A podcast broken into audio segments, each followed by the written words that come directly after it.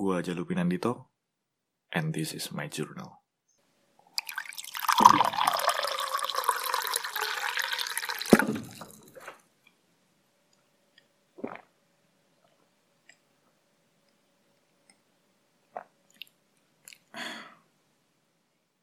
Yo, ini jam 10.56 malam Dan it's been a while Itulah kata-kata yang selalu gue keluarkan ketika gue tidak memproduksi jurnal nih Dalam jangka waktu yang lama.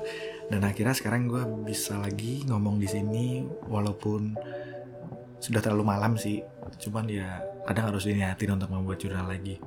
Hari ini formatnya agak sedikit beda Karena hari ini gue melakukan sedikit Q&A di Instagram, Instagram gue sih. Dan gue bertanya apa sih keresahan teman-teman gue saat ini, apa sih keresahan kalian? Uh, silahkan berbagi itu. Tujuannya ya, gue yang sering gue alami adalah ketika gue merasa uh, resah tentang suatu, merasa ada beban. Kadang gue bingung harus bercerita dengan dengan siapa, harus menanyakan saran dengan siapa. Dan gue mencoba sih ya gue nggak tahu sih gue bisa atau nggak cuman gue mau mencoba memfasilitasi teman-teman supaya tidak merasakan apa yang saya rasakan. Wow. Bijaksana sekali ya terdengar ya. Cuman gue lihat di sini responnya cukup banyak. Terima kasih untuk teman-teman yang udah mau ikut. Langsung aja kita mulai ya. Kayak nih nggak punya ide tapi diburu waktu. Wah ini berat sih. Nah biasanya ini kena di industri kreatif di mana jiwa-jiwa kreatif itu yang harus dikeluarkan tapi juga terbatas dengan waktu dan timeline. Sebenarnya waktu itu tidak berbanding lurus dengan kreativitas untuk beberapa orang ya, untuk banyak orang. Tapi ada beberapa orang yang ngomongnya the power of kepepet. Ketika sudah kepepet, pasti bisa melakukan sesuatu apa pun itu. Gue nggak menyalahkan sih, tapi lebih baik banyak yang dipersiapkan, ya kan? Dan waktu itu kadang menjadi sebuah batasan untuk kreativitas juga ketika gue stuck sih biasanya yang gue lakukan adalah istirahat sejenak dan yang pasti adalah bertanya ke orang lain. Tanya pendapat sih apa yang bisa dilakukan gitu apa yang bisa diberikan uh, apa teknik apa yang bisa gue lakukan. Apalagi kalau lu bisa bertanya pada orang yang lebih ahli gitu. Mungkin atasan lah. Tapi kalau kerjaan dari atasan juga nanya ke atasan ah, sama aja bohong ya?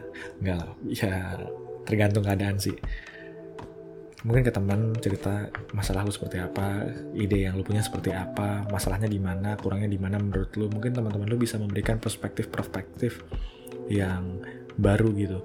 Kayak uh, entahlah, mungkin ide-ide yang tidak pernah lu terpikirkan. Gue jadi inget sih dulu itu gue pernah dapat cerita salah satu brand pasta gigi itu punya penjualan yang tinggi tapi uh, keuntungannya nggak banyak. Kenapa? Karena orang-orang tuh banyak yang beli tapi mereka nggak beli ter nggak nggak terlalu sering pakai lagi karena pakai barang itu tuh irit banget gitu loh. Jadi lu cuma cukup pakai sedikit sedikit aja udah cukup. Akhirnya salah satu atasannya itu mencari inspirasi terus ngobrol. Ternyata yang diajak ngobrol adalah tukang sapu, tukang sapu perusahaan. Terus tukang sapunya cuma bilang kayak gini, ya gampang pak cara menyelesaikannya itu gedein aja tutupnya sesederhana itu, hal sederhana yang tidak pernah kepikiran. Dan bener aja, ketika tutupnya jadi lebih besar, orang-orang akan memakai produk itu jadi lebih boros dengan jumlah yang lebih uh, dengan jumlah pasta dengan berat pasta gigi yang sama aja. Karena lubangnya lebih gede dan mau nggak mau orang yang pakai itu harus pakai barang itu lebih banyak. Dan bener akhirnya meningkat penjualannya kenapa gue yang set ya gitulah lama mungkin lama nggak ngobrol sendiri kali. Ya udah next.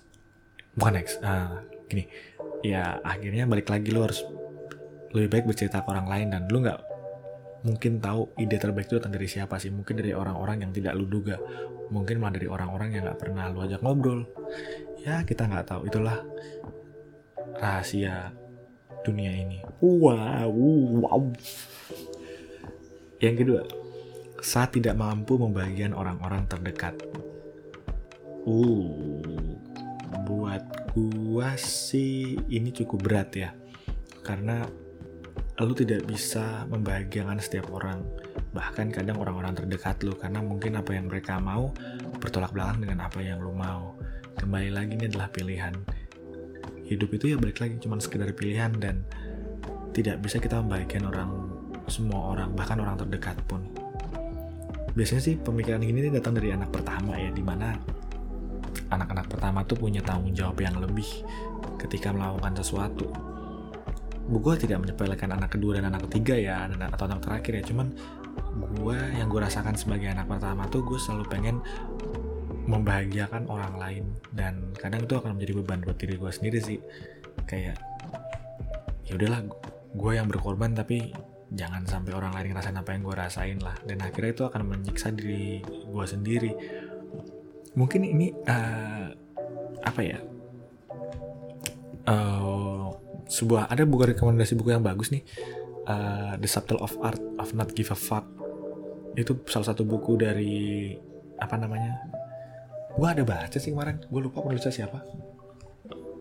Buku buku itu cukup terkenal sih setahu gue karena banyak yang baca dan di situ gue diajarin ya lu bodo amat aja dengan apa yang orang laku uh, orang lain pikirkan dulu. Lakukan apa yang harus lu lakukan apa yang baik menurut lu dan yang baik untuk kehidupan lu dulu. Karena orang-orang terdekat lu pun pasti akan bahagia akan bahagia akan senang ketika lu pun juga senang. Di, di, di, di hal yang positif ya.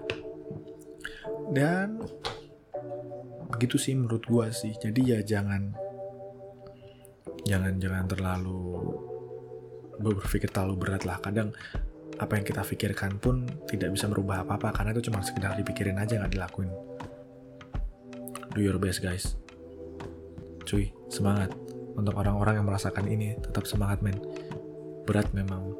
Rasa tidak ke, perasaan ketidakmampuan perasaan tidak mampu perasaan lemah itu tuh menyiksa sekali tapi gue yakin kok dengan segala kegigihan semua ini cuma proses kehidupan yang membuat lo menjadi orang yang lebih dewasa. Ya begitulah. Yuk kita lanjut lagi. Ada lagi nih. Ini lebih ke masalah cinta-cintaan ya. Nggak masalah kan? Yang berikutnya ada nggak berjodoh dengan pasangan saat ini. Hmm.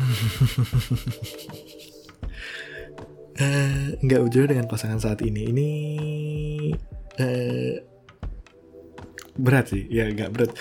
Uh, gue punya prinsip seperti ini sih. Gue juga sekarang sedang menjalin sebuah hubungan dengan seseorang ya kan. Gue punya pacar.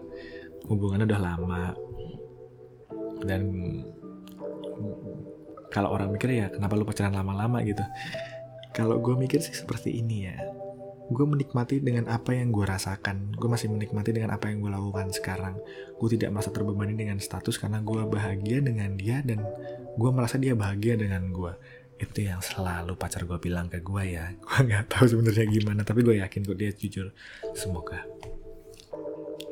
Tidak berjodoh dengan pasangan lu saat ini ya gue tahu sih di umur umur umuran segua ya, ya masuk kepala dua udah mulai kepala dua pertengahan apalagi yang sudah masuk ke 30 pasti mulai panik nih pasangan jodoh apa enggak apalagi untuk cewek-cewek ya pasti gue tahu tuh pasti panik-paniknya seperti apa. Dan ya udah lakukan saja. Kalau buat gue komitmen itu tetap perlu ya kan?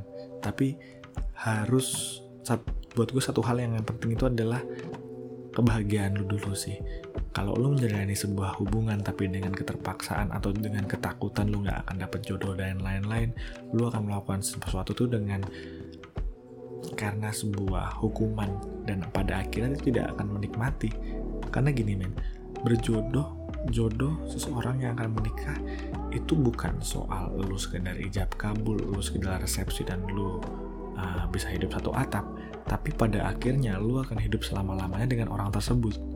Jadi sebenarnya nggak perlu terburu-buru, tapi nikmati saja proses yang ada saat ini.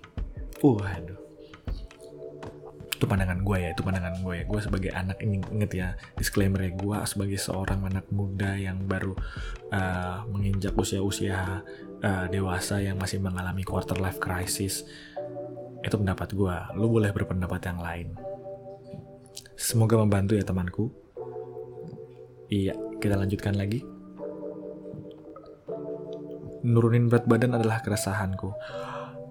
Ya, itu keresahan banyak orang juga sih karena banyak orang yang pengen kurus tapi ingat cuy banyak orang yang kurus pengen gemuk juga dan gue orang kurus pengen gemuk juga dan tampilan das meter tampilan itu berpengaruh ke pola pandangan orang ke lu tapi lu harus ingat nggak cuma tampilan yang harus lu pikirkan tapi juga perilaku dan sifat lu sendiri lakukan aja yang terbaik. Lu tetap harus olahraga lu tetap harus uh, apa namanya jaga makan.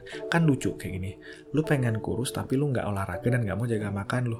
Itu ibaratnya tuh kayak lu pengen kaya tapi lu nggak mau kerja. Tetap harus ada yang lo lakukan ya kan? Tetap berusaha. Kalaupun tidak berhasil ya sudah. Yang penting lo sudah melakukan yang terbaik. Ya kan?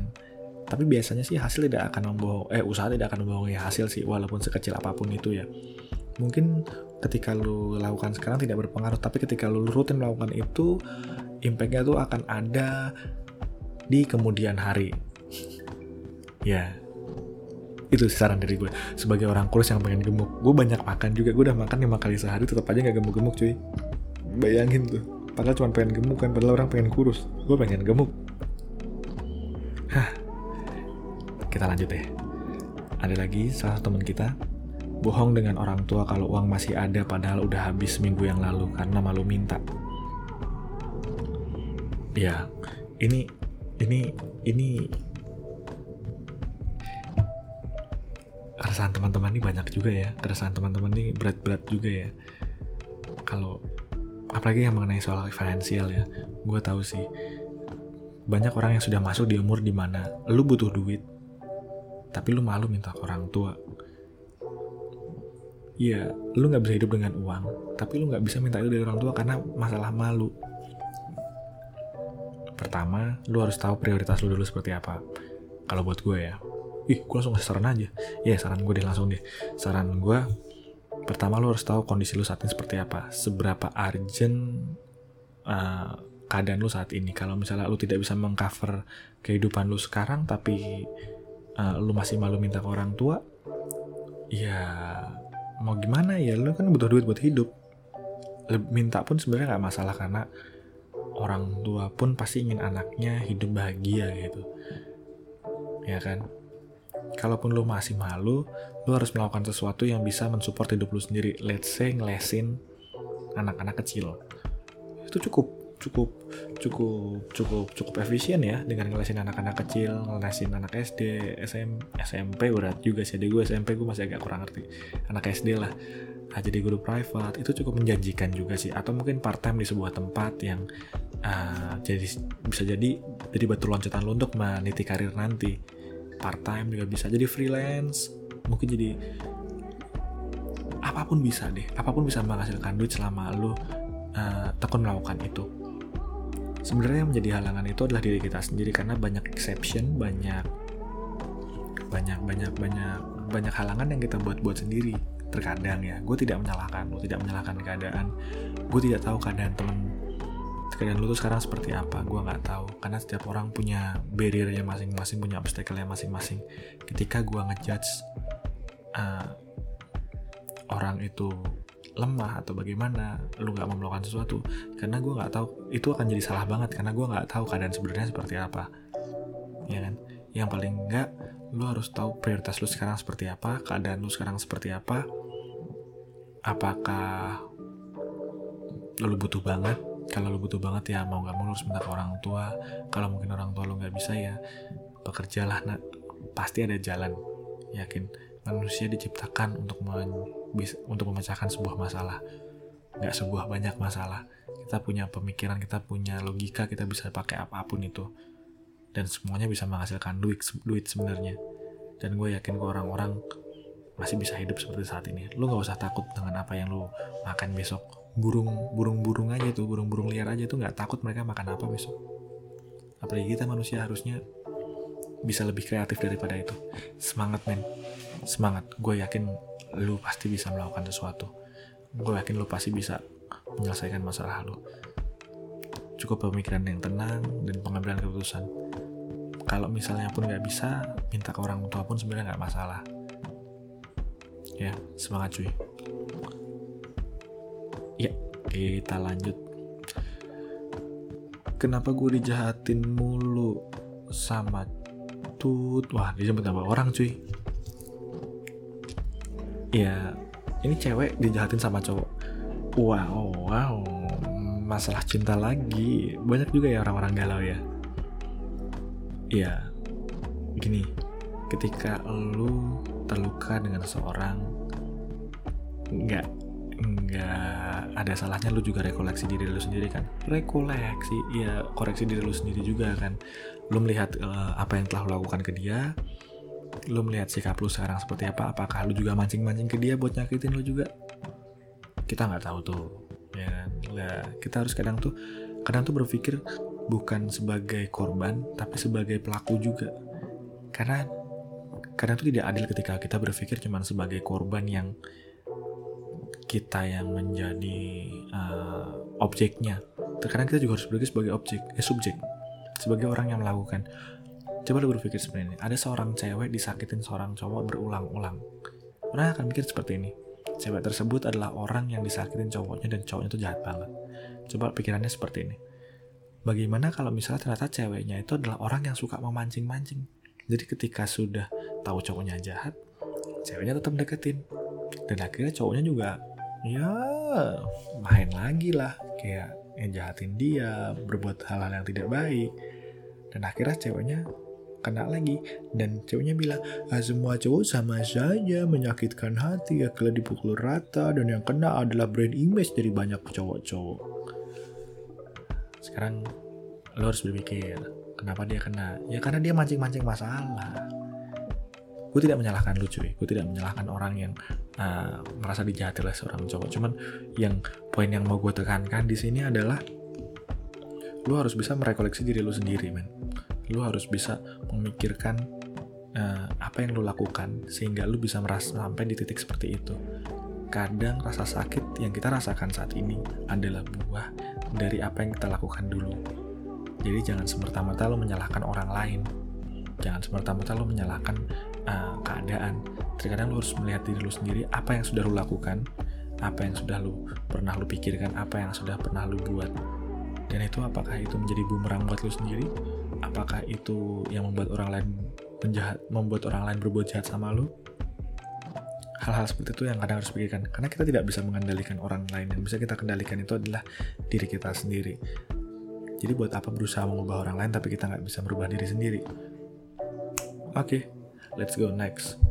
Tetap semangat cuy. Gue tahu setiap orang punya masalahnya masing-masing dan semoga saran ini membantu ya. Ada lagi nih. Menjelang hari Senin itu kenapa rasanya berat banget ya mohon pencerahan itu gejala apa Wow, mohon pencerahan. Sepertinya saya ahli sekali ya di sini. Oti, sebenarnya saya tidak terlalu ahli. Saya cuma ingin membantu teman-teman untuk menyelesaikan masalah. Tapi let me uh, tell my uh, tell my idea, my perspective. Sebenarnya gini, kalau menurut gua, ketika lo merasa sesuatu itu berat, pasti ada yang salah di situ.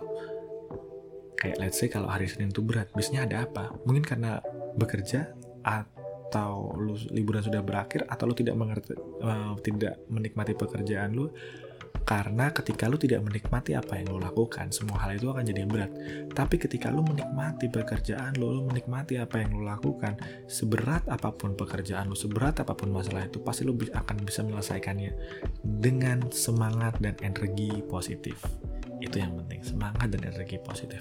Kembali lagi, kalau buat gua, ini klasik banget sih. Ide gue tuh selalu klasik banget. Di mana lu harus melihat diri lu sendiri. Coba lu lu lu, lu rekoleksi deh. Lagi lu lakuin lu pikir lagi lu diam sejenak. Sebenarnya apa yang salah dengan diri lu? Apa yang salah dengan keadaan lu saat ini? Lu jangan menyalahkan Senin dulu men kita lihat dulu apa sih permasalahan di diri kita. Apa yang bisa kita lakukan di hari Senin? Apa yang tidak kita sukai di hari Senin? Setelah itu ketemu baru kita bisa identifikasi masalahnya di mana ya kan? Mungkin di hari Senin lu banyak report yang harus dikerjakan. Wah report. Mungkin di hari Senin lu ketemu orang-orang yang tidak lu sukai. Mungkin di hari Senin lu harus mengerjakan banyak hal tapi di weekend lu bisa malas-malasan. Mungkin di hari Senin lu harus meninggalkan kasur yang sangat nikmat ini. Ya lu harus tahu permasalahannya di mana. Ketika hari Senin itu berat pasti ada sesuatu yang salah di situ. Pasti ada sesuatu yang bisa diimprove di situ. Ada pasti ada sesuatu yang bisa lu perbaiki di situ dan menjadikan hari Senin itu hari yang sangat menyenangkan. Jangan bikin statement I hate Monday. Karena tidak ada yang salah dengan Monday cuy tidak ada yang salah dengan hari Senin. Hari Senin itu adalah hari biasa sebenarnya. Cuman bedanya dia di awal minggu. Dia di, adalah hari pertama kerja setelah liburan. Sekarang kita ganti bahasanya. Coba kita ganti jadi I love Monday. Kenapa? Karena lu akan menemukan tantangan-tantangan baru. Karena lu akan menemukan orang-orang baru. Karena lu akan menemukan hal-hal yang baru. Lu akan belajar apa pun itu di hari Senin. Lu akan belajar hal-hal menarik di hari Senin yang gak akan lu temuin di hari Sabtu, Minggu, dan hari-hari lainnya. Ketika lo merubah perspektif lo seperti itu, gue sangat yakin lo akan menikmati hari Senin. Kembali lagi ke diri lo, lo harus cari permasalahannya di mana. Yuk, kita lanjut. Takut ketika lu dibilang belum doing enough padahal lu udah usaha. Ah, ini ya ya ada beberapa orang yang merasa seperti ini. Jadi yang gue dapat sih gini ya, lu terlalu takut ketika dibilang ya apa usaha lu tuh nggak cukup tapi lu merasa lu sudah melakukan yang terbaik. Iya. Berat sih. Wow ini tekanan tekanan batin. Tekanan mental sih lebihnya ya.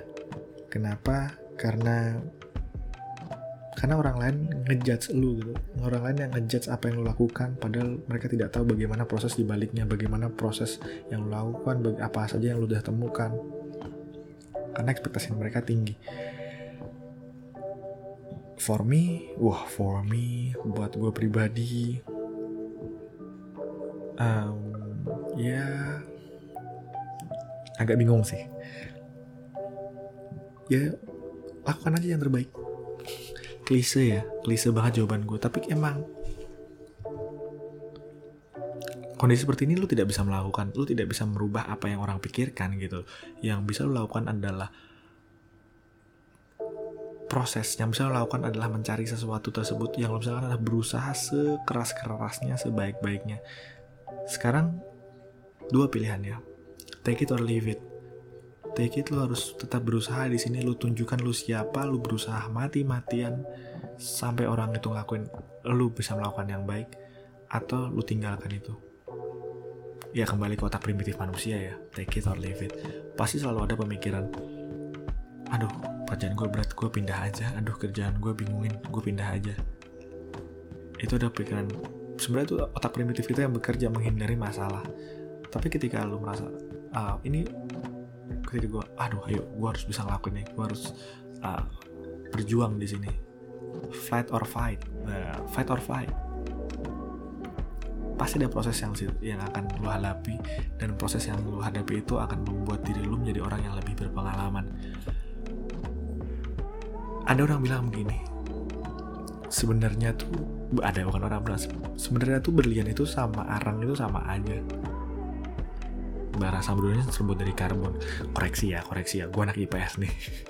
Sih tahu gue tuh berlian sama arang tuh sama aja. Semua dua-duanya terbuat dari karbon. Perbedaannya berlian itu dipres gila-gilaan. Punya tekanan-tekanan yang luar biasa berat. Dan akhirnya terbentuklah sebuah berlian.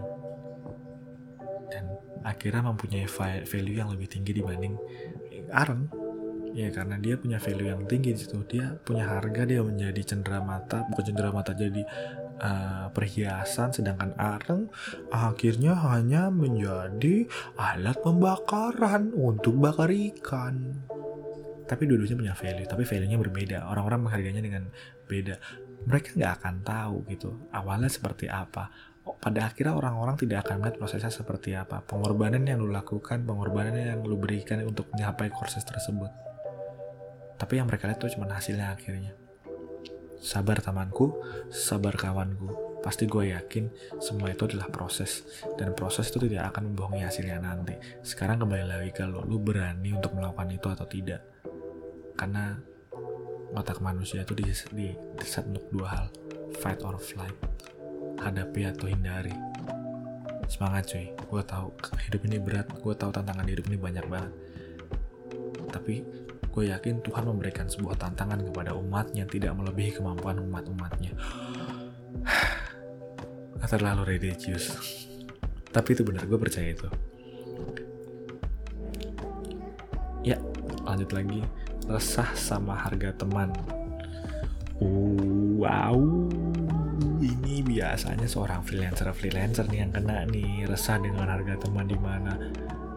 Ah, lu punya sebuah jasa lu punya sebuah kemampuan yang orang lain harganya tinggi tapi karena temen lu eh cuy bantuin gue dong ini gratis ya uh, harga temen ya.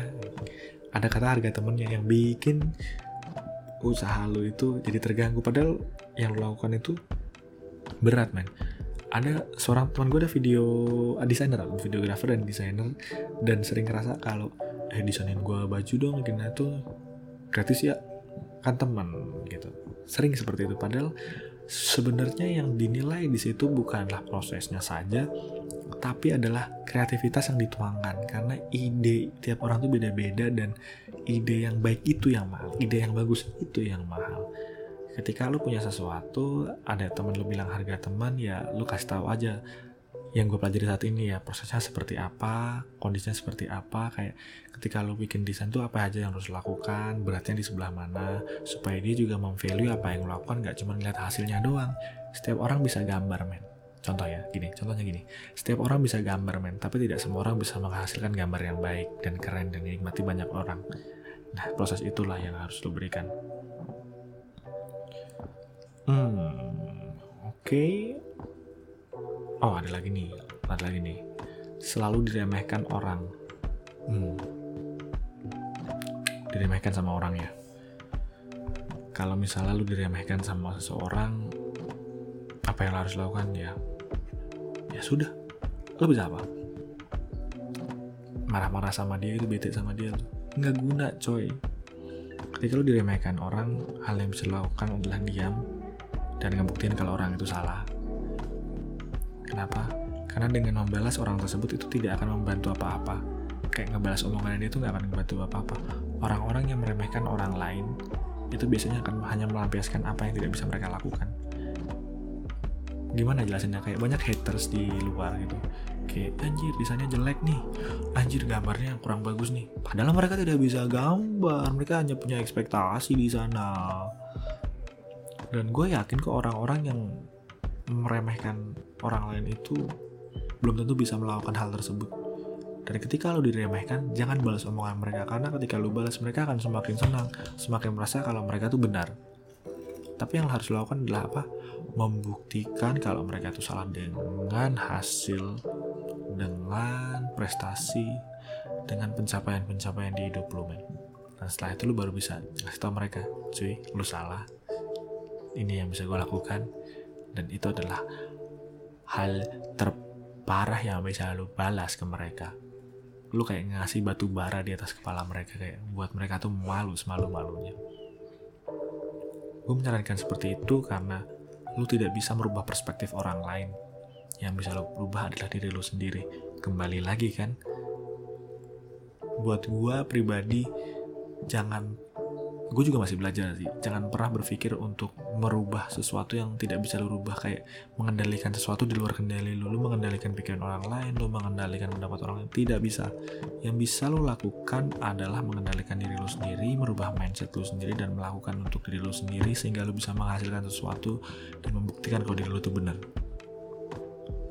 Ya seperti itulah. Wah banyak sih. Masih banyak banget. Cuman sudah masuk 30 menit. 29 menit gila coy. Ini salah satu jurnal terlama gue ketika gue ngomong sendiri men. Ya mungkin gitu aja sih dari yang ingin gue sampaikan hari ini. Mohon maaf untuk teman-teman yang belum bisa gue jawab ya. Mohon maaf teman-teman yang belum bisa gue sampaikan di jurnal ini. Uh, ide-idenya belum bisa gue sampaikan di jurnal ini. Uh, karena keterbatasan waktu ya kan kalau misalnya gue balas gue jawab semuanya tuh bakal panuh banget bakal lama banget. Mungkin di lain waktu akan gue bahas. Thank you banget yang udah mau partisipasi gue sangat apresiasi kalian. Terima kasih banyak. Terima kasih banyak gue nggak menyangka ternyata animonya sebanyak ini. Gue pikir gue tidak bisa menarik perhatian orang lain. Ternyata banyak orang yang resah juga di luar sana yang butuh tempat untuk berbagi. Kalau misalnya ini baik gue akan tetap melakukan lagi. Ya next, nggak next sih. Kalau tiap saat kan nggak akan seru. Ya mungkin gue akan lakukan lagi di bulan depan. Thank you banget yang udah dengerin. Thank you banget yang sudah partisipasi. Semoga apa yang gue omongin itu bisa berguna. Semangat. Gue tahu tiap orang punya keresahan masing-masing. Tapi gue yakin orang-orang yang bisa menghadapi keresahan tersebut akan naik levelnya, akan mendapatkan sesuatu ilmu yang berharga yang tidak bisa didapatkan di sekolah. Wow, wow. Oke gitu aja dari gue. Thank you banget udah dengerin. Thank you banget udah ikutin jurnal dari awal. And see you at the next episode. See ya.